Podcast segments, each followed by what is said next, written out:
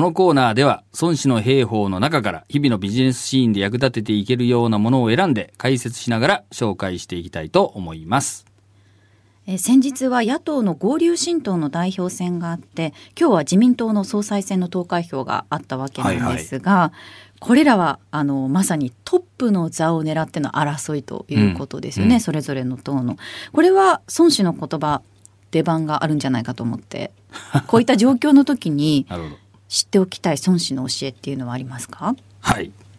ございます。うん、さすが。孫子はですね、必ず全きをもって天下に争う。故に、兵疲れずして利全うすべし。これ、暴行の法なり。と教えてくれております。うーんなんとなくわかりますか？いえ全くわからないです。難しいですね。暴行っていうのはあれですよね、暴力そうそう、計りごとのあれだよね。攻める。そうそう、かまあ、駆け引きみたいなもんですね。はい。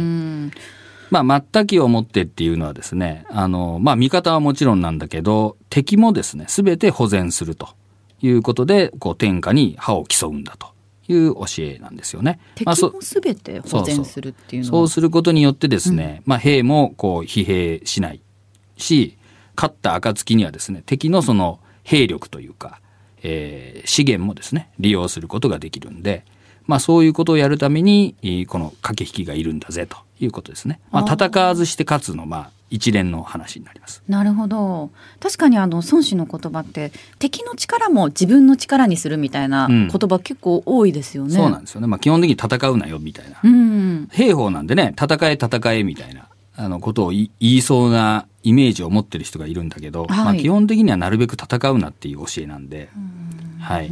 で、いざ戦う時にもですね、敵をあんまり既存しないように、えーしなさいということなんですよね。で、それはなんでかっていうと、その戦いが終わった後に次のまた戦いがあるからなんですよ。ああなるほどはい。だから例えば、総裁選というか党首をこう決めるような話もですね、うんその間は敵じゃない。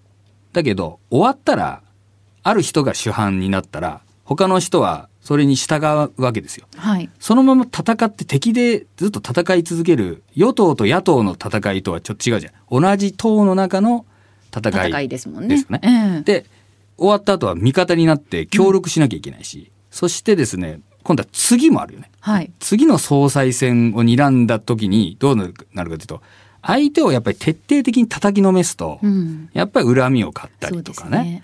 あいつあん時な、みたいな。なるじゃんみたいなだけど次の状況になった時にはその人にこの協力してもらわなきゃいけないになった時に、うんそういうね、あいつでも気に入らねえなみたいな。やっぱり人間同士だから、うんまあ、そんなのもあったら困りますよね。なので、あんまりその敵を傷つけるというか、痛めつけないように戦った方が、後々やっぱり協力も得られる。要するにより兵が大きくなるっていうかね、兵力が大きくなるわけですよ。これが全きをもって天下に争うっていうことになります。なるほど。まあでも確かに冷静に考えるとそうですよね。目の前の敵をなんか、あの思わずやっぱり叩き潰そうみたいな気持ちになっちゃいますけど、うんうんうんうん後々先々のことを考えると、うん自分の味方に引き込むことがねできるんだったらその方方がその次をま。た考えるといいんですよね。うんっていう考え方。それはなんでそう孫子が考えたかというと戦国時代だ。戦国乱世だったわけですよ。だから目の前の国に勝って終わりじゃなくて目の前の国に勝っても次のまた第三国第四国が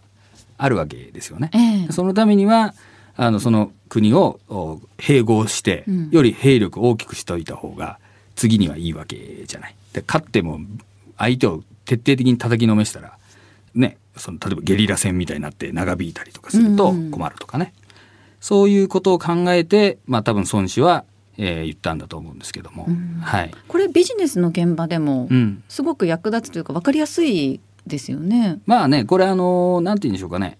三方よしなんていう言葉もありますが、はい。やっぱり自分の会社だけうまくいけばいいだろうみたいな、まあ、そういう戦い方をしとくとね、うん。やっぱりいろいろ恨みを買ったりとか評判を落とすとかそんなこともあるし多分当然その同業者でこう一緒になってですね勉強会するとか、まあ、うん組合とかそういうのありますよね。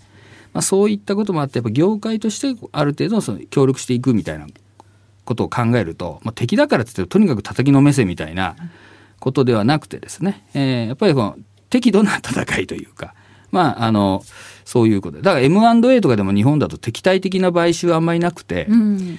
あの、最近ね、あるあの飲食系のところあったりしましたが、えーああいうのは非常に珍しいわけですよね。やっぱりその、なんでかというと、敵対的に戦って、TOB で勝って、勝ったとしても、その後結局生身の人に協力してもらわなきゃいけないんですよ。うんだからその、やっぱりお互いいい状態で全くを持っていった方がいいから、あまり敵対的にですね、あの、やるっていうのは、その後のことを考えるとどうなのっていう、うんまあことですね。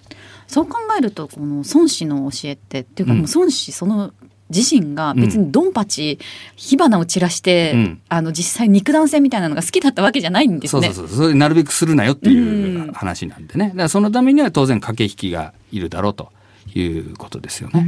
はい。今日も勉強になりました。ありがとうございました。いえ